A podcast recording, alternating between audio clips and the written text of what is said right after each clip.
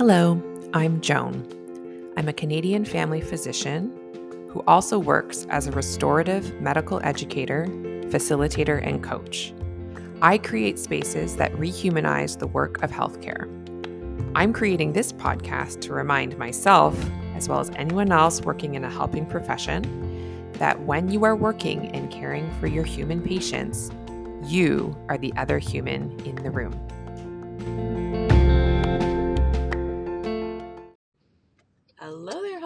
Humans. Thank you so much for coming back for another episode of The Other Human in the Room. You've got the only human in the van again. It's been a while since I've done one of these, but I've had this idea for an episode brewing in my brain and I just want to say it out loud.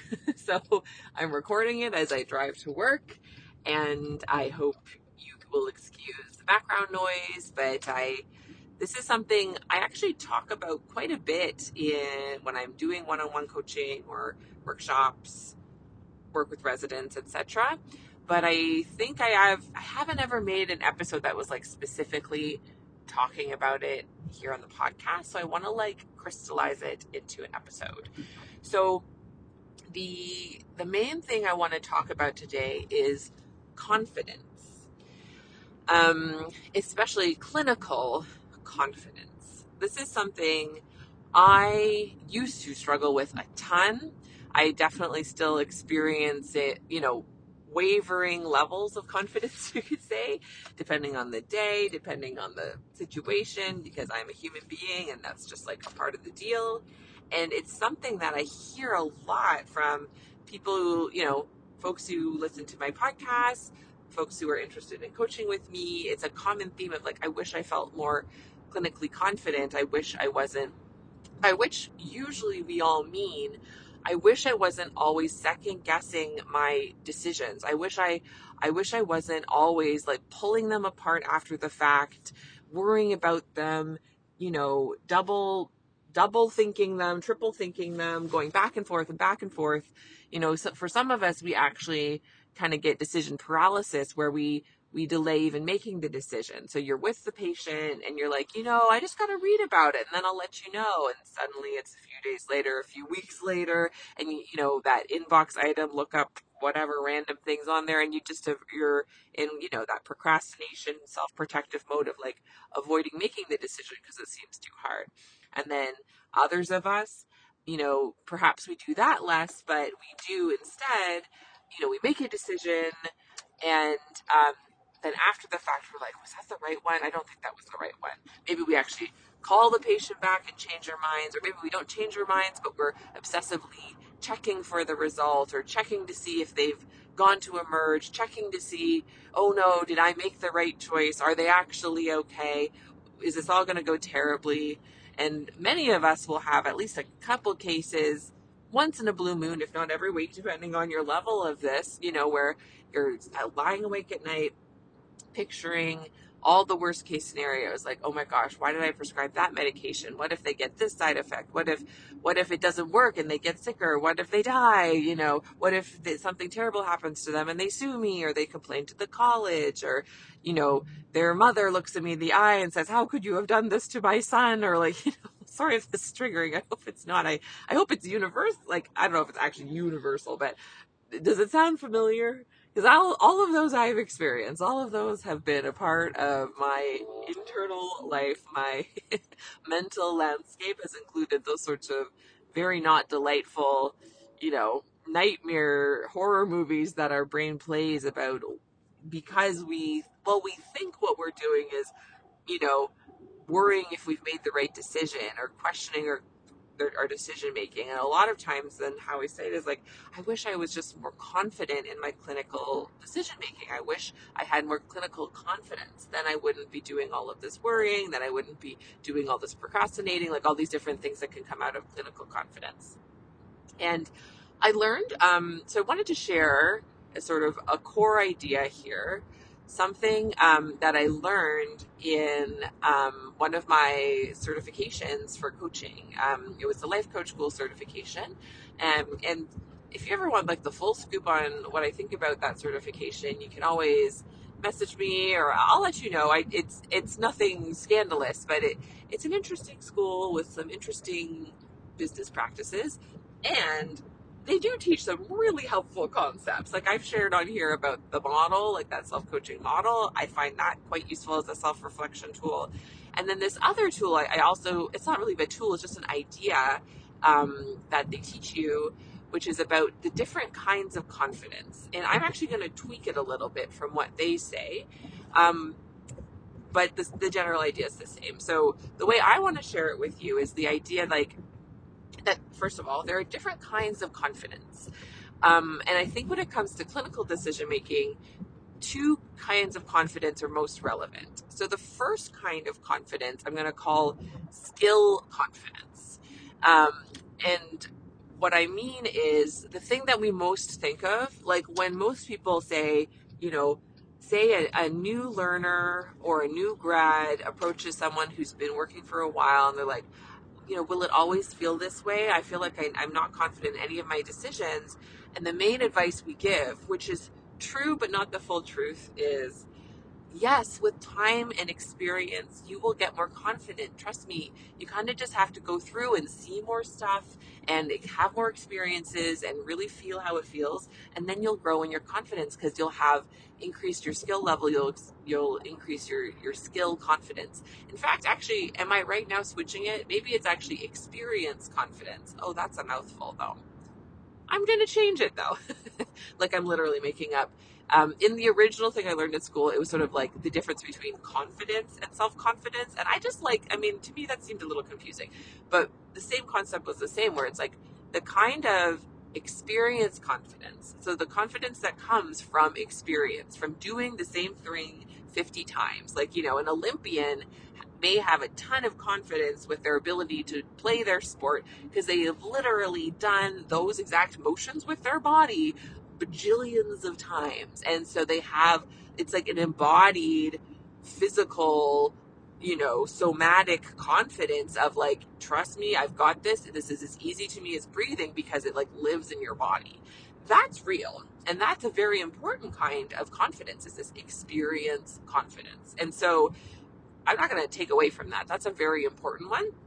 And, um, something that you'll you'll probably notice. So one thing to remember about that though that's still helpful is we often we have this thing you know the dunning-kruger effect. So like as soon as we become skilled at something as soon as we have enough experience to gain that experience confidence in something we immediately just default that as if that's not impressive or that's not something to be celebrated that's not something that we're going to use as evidence that we are capable in the world so it's like, you know, you spend all this time struggling to learn your multiplication tables, but then as soon as they're in you, you're like, oh, that's fine. That's normal. Anyone would do that. And same with like medicine. Like, so many people come to me like, I don't think I'm competent. And then you like ask them to describe their day, and they do a bunch of stuff every day, and they do it without thinking. They, you know, assess patients, they make diagnoses, they you know, prescribe medications, they tend to their patients, they make 50 billion decisions per day, and they're like, oh, but none of that counts. That's like baseline. That's like basic. That's not competence. Like, you know, and so they, they're putting down and, and negating all the experience that they've had, all of the experience that they've gained, and the knowledge and skill that they've gained through experience, and not allowing that to be something they use as a way to view themselves with confidence. You know, like I met up with a friend who's a surgeon, and I am not a surgeon, I'm a family physician. And it's so fascinating how she's like, yeah, yeah, you know, just like tying people together all day. And for her, I don't know her internal world. This isn't about her per se. Like, I hope she thinks every day, like, God, I tie people together every day that's incredible. I'm not going to put myself down. I'm not going to say, even though maybe there's a new skill that I've now learned I could learn, or, you know, maybe there's another portion of medicine that's not in my typical day that I want to expand to. I'm not going to say that I'm not smart or that I'm not capable or that I am less than or deficient in some way. Hello, I can tie people together all day. like, what are we saying? you know? And so that piece. So, first of all, like when people say, I don't have confidence, one of the things they are definitely doing is diminishing, minimizing, negating, forgetting all of the experiential experience confidence that they already have access to. If they gave themselves credit, if you who are listening simply gave yourself credit for what you already know, for what you already have, just as like reflex default, easy peasy, anyone can do it. And I'm no so one, no one special. Like that whole thing. If we instead said, "Oh my gosh, I practiced that skill so many times that it feels like nothing to me. I I just know the doses of." Do you want to make a list? How many medications do you just offhand know the dose of? Like, I often have a story in my brain that I'm like not good at remembering numbers, not good at remembering names, not good at remembering doses. But I bet if I made a list, it's probably over a hundred. I don't know. I should make that list. Do you want to make that list with me? Like, because it's like, oh, but that one's easy. Oh, but everyone knows that one. But I forgot this other one. I want to tell you the evidence of what I forgot. The 101st medication that I haven't prescribed in five years, and I couldn't remember the dose of that, and I had to look it up, and I want to use that as evidence that I shouldn't be confident in my knowledge. No, no, no. That's optional. We could be really practicing feeling confident about our skills and our knowledge through our past experiences and use our past experiences as evidence of why we can feel good about what we already know anyway. And so that's the first half of how you could build confidence is really just like rewriting the story and and frankly seeing your your past with more accuracy in terms of how much you already have done and learned and accomplished i say with air quotes like but just you know what do you want to feel good about that you already know that you already can do that's already enough? Because so much of this lack of confidence stuff is because we think we always have to put the bar higher enough in order to hustle to feel enough. But like a confidence is believing you're enough. Like that's sort of the bottom line of what confidence is. It's it's self worth it's self esteem, it's self regard, it's self love. And one way to do that is to just tell the truth about what you have already done with your life and what you already know as a result. Because when you have that kind of abundant mindset and now you're hitting a new situation where maybe you know 75% of what's happening and then there's 25% that's a bit of a mystery. There's something new about it, or it's something you haven't seen in a while, or or you're aware there's new guidelines and you're you're you haven't brushed up on them, whatever it is. Our brains, because we're so we have that negativity bias because they're trying to keep us safe, they're going to focus on that 25% and then panic and be like, I can't make a confident decision here. I don't know that 25%. But something incredible happens when you train your brain just through repetition, just by practicing, by saying, what do I already know about this situation? What here actually already is familiar? I've spoken to this person before, or I've spoken to a person before. I am aware where of where all their organs are, like starting really basic. I am aware of if their vitals are stable or unstable, like you know, really basic building up building the confidence that's just actually naturally accessible to you of everything that 75% that you already know about a situation. And when you come to it from that place, then when you get to the other 25%, you're like, I've learned a thing before. I've been in unfamiliar situations before.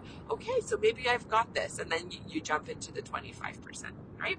So I would say all of that is what I call the first kind of confidence, which is looking at your past experiences and building confidence by practicing over time. Now, there's a second kind of confidence, which both Life Coach School and I call self confidence. So the first one was like experiential confidence, so from your past experiences. This is self confidence, which is just the belief in yourself as a person, irrespective of if you've ever done something before. Now, we all have this kind of confidence too, we must have in order to have like lived a life because we are learning new skills all the time. Like the first time you picked up a smartphone and you'd never used a smartphone before, and yet you had enough self confidence apparently to figure out how to use it.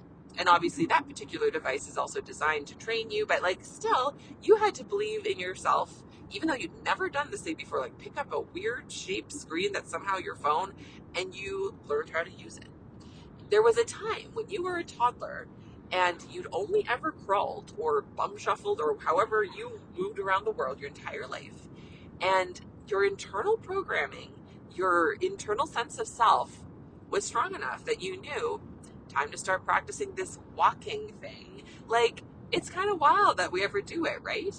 Some of us really lose touch with the fact that we have that within ourselves and in our later life. We we don't have that same sort of audacity we had when we were toddlers and wobbling and falling and banging ourselves everywhere.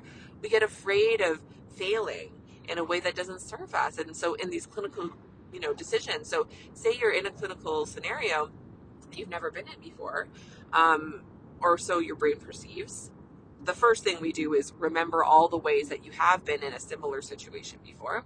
And for the new thing, so it's a new it's a new symptom you've never experienced before, or the way that the patient's presenting to you um, is different from before, or this seems like a very common symptom or a common presentation, and the first three things you've tried to your dismay have not been successful. So, you know, you're getting into these zones where it's like, uh oh, I'm not sure if I know what happens next. Or even more commonly, you actually absolutely know what you do in a regular situation, but you're either down on yourself this day and you've lost track of your self-confidence or something about how the patient's speaking. Either they they they're coming off to you as more aggressive or more arrogant or like they're incredibly anxious themselves and fearful.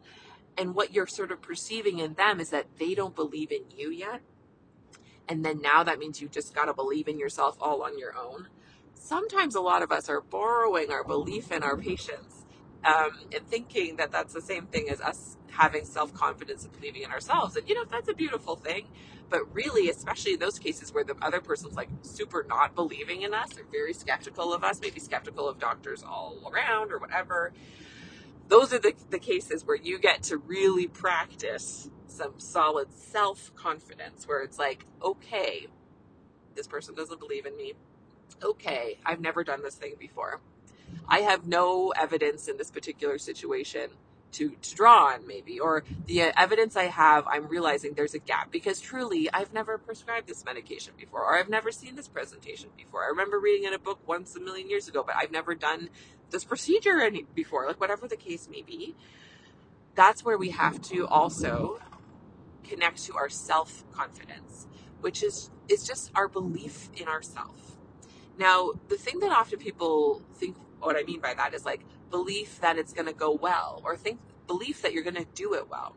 But that's not what self confidence really is. Self confidence is about belief in how you will treat yourself no matter what happens next. How or if you will stay with yourself no matter what happens next. And this second kind of confidence is is well worth practicing. You don't need the first kind of confidence nearly as much as you think you do, especially if you really cultivate and develop the beauty of this second kind of confidence, which is belief that you will be with yourself, you will be kind to yourself, you will stay with yourself, you will continue to deepen a loving relationship with yourself no matter what happens out of this decision. It makes every decision way less drama filled. So, say you have a choice and you're like, which medication should I choose? And you choose medication A for some solid good reason that makes sense to you in the moment, but your brain starts beating you up about it, saying you should have chosen B, you should have chosen X, you should have referred to Y, you should have sent them to Emerge, you should have not sent them to Emerge, like whatever the case may be. Really what your brain is doing when it's doing all that is telling you you can't handle the consequences if you've chosen wrong. That's why we spend all this time picturing, oh my gosh, what if they die? What if they sue me? All these things. And we're picturing the painful emotions and painful experience of living through that future situation. if we practice self confidence, the way that looks is me saying, I hear you, brain. Yes, this medication has a risk of a dangerous side effect, or, you know, I have no idea what's going to happen next, frankly. Like, literally anything could happen to this patient, including things that are a direct consequence of me prescribing this medication. So, if those things happen, so say this person has a horrible, life threatening side effect to the medication I prescribed, because that might happen, because anything could happen, frankly, including that. What do I want to make that mean about me? What do I want to make that mean about my skills? How do I want to treat myself? Do I want to be a friend to myself if that thing happens? It's different than thinking it's going to happen and then preparing for it in a way that, I mean, no one's a fortune teller. Why are we preparing ourselves for anything, much less a very unlikely scenario? But have you noticed when you try and be like, no, no, no, that's not going to happen. No, no, no, that's not likely. Like that doesn't work very well because honestly, none of us know the future and rare, wild things happen all the time. so instead, I found the most effective thing. So when I'm faced with a decision and, you know, I recognize there's a component of it that I'm not certain of, which frankly is every decision we make none of us are certain of the future. So that means none of us are making 100% certain decisions where I'm like, I know with 100% confidence, if I give you this medication, this is going to be the result. If anyone's walking around thinking that, I'm concerned for them. Because honestly, anything could go wrong for a very, like a lightning strike, right? Like who knows, right? Like so many random things happen. So what we do is we say, so when our brains are like, I don't know what to do, I don't know what to do, I don't know what to do, we recognize what we're really saying is we're having trouble connecting and trusting ourselves. So we say, okay, brain, what seems like a good decision I'd like to do? A little hack I often say is like, what would a confident clinician do in this situation? And often one or two choices present themselves. And then out of those, I often will just say, like, what feels good to do? What makes sense? What's a solid choice that I'd like to do? And I just go with that one. And then when my brain starts up and says, but what if that was the wrong one? What da da da da? What da da da da? You know, the first thing I do is, even if this was the, a choice that has unexpected, unintended, undesired consequences, even if it turns out another medicine would have helped them more, I choose to practice loving myself, taking care of myself, staying my own good friend in the situation, being with myself through this, feeling all the feelings through it. I can do all of that so this what if is not needed because I know no matter what, I will stay good and true to myself. Period. And then beyond that, if that's what happens, maybe I'll learn something because I will have stayed true and confident in myself, which I really mean is like self love. Like I will continue to love myself through the pain of an undesired outcome when, you know, obviously I prescribed the medication hoping it would have out- outcome A. It has had outcome B. I now see, you know, that for this patient, for whatever reason, out, you know, that's what what's the result has been. And that's it. Period. That's sort of the end of the sentence, you know? So what would happen for you? So when you're faced with those kinds of decisions where you notice you are like either delaying actually making them and going, well, it could be this, it could be this, it could be this, it could be this. And you just say, yes, it could be any of those things. You, there's infinite choices for any situation. Sometimes that's a good thing. So then you're just like, it's kind of freeing. It's like, okay, apparently I could choose whatever I want. If that's the case, what seems like a solid choice? What would I desire to do? What seems like a, a, a, something that feels good to me?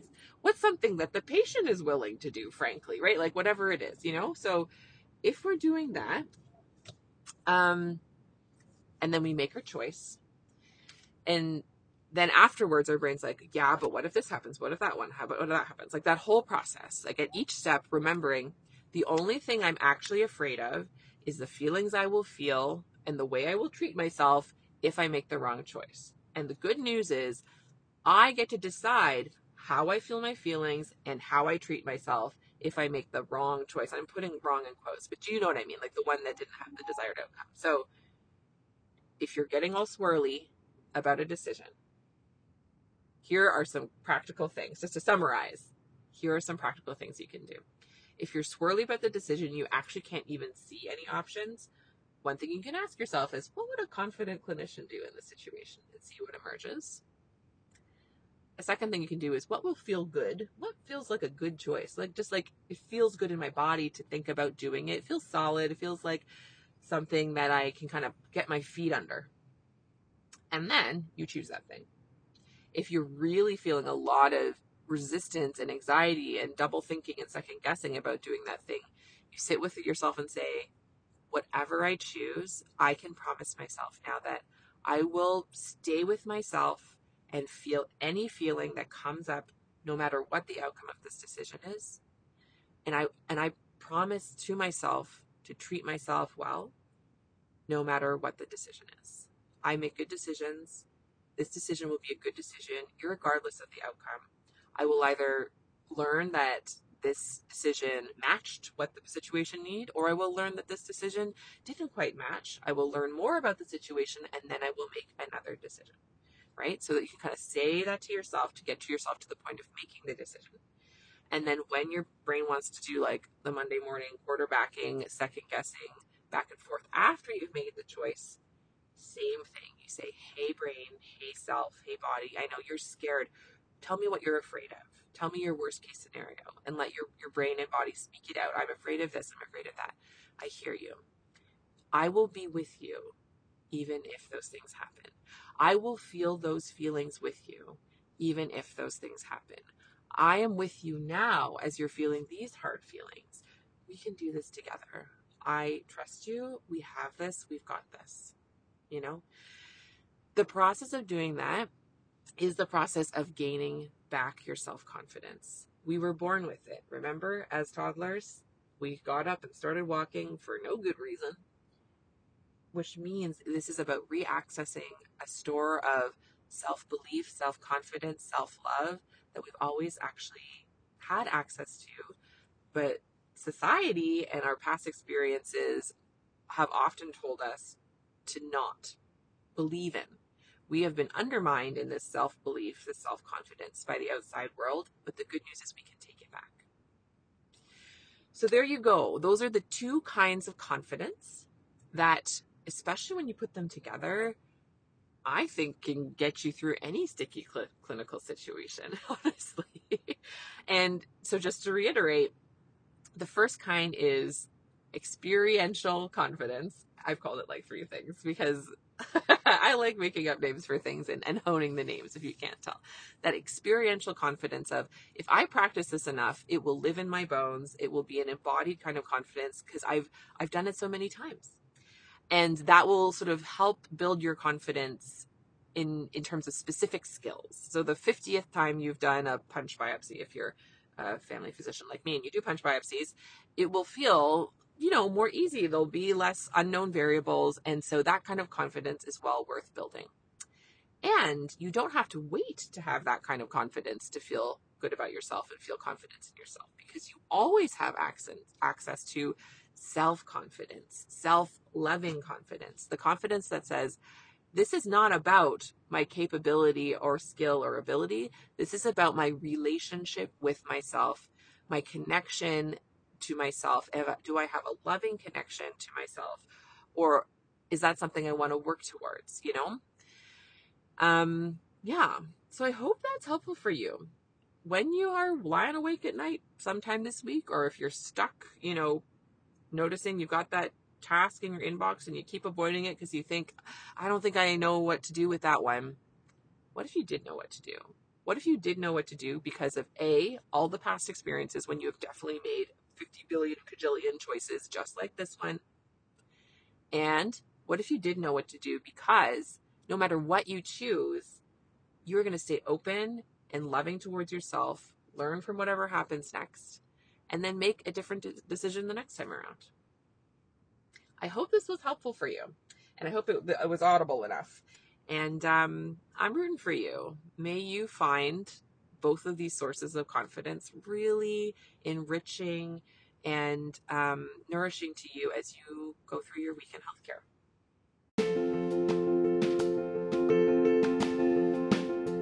I would love to take this work deeper with you visit joanchanmd.com today and discover my growing menu of options for restorative medical education to suit your learning needs. I offer one on one coaching, customized workshops, and self study courses that allow you to connect not only with my work on a deeper level, but also with other healthcare humans just like you.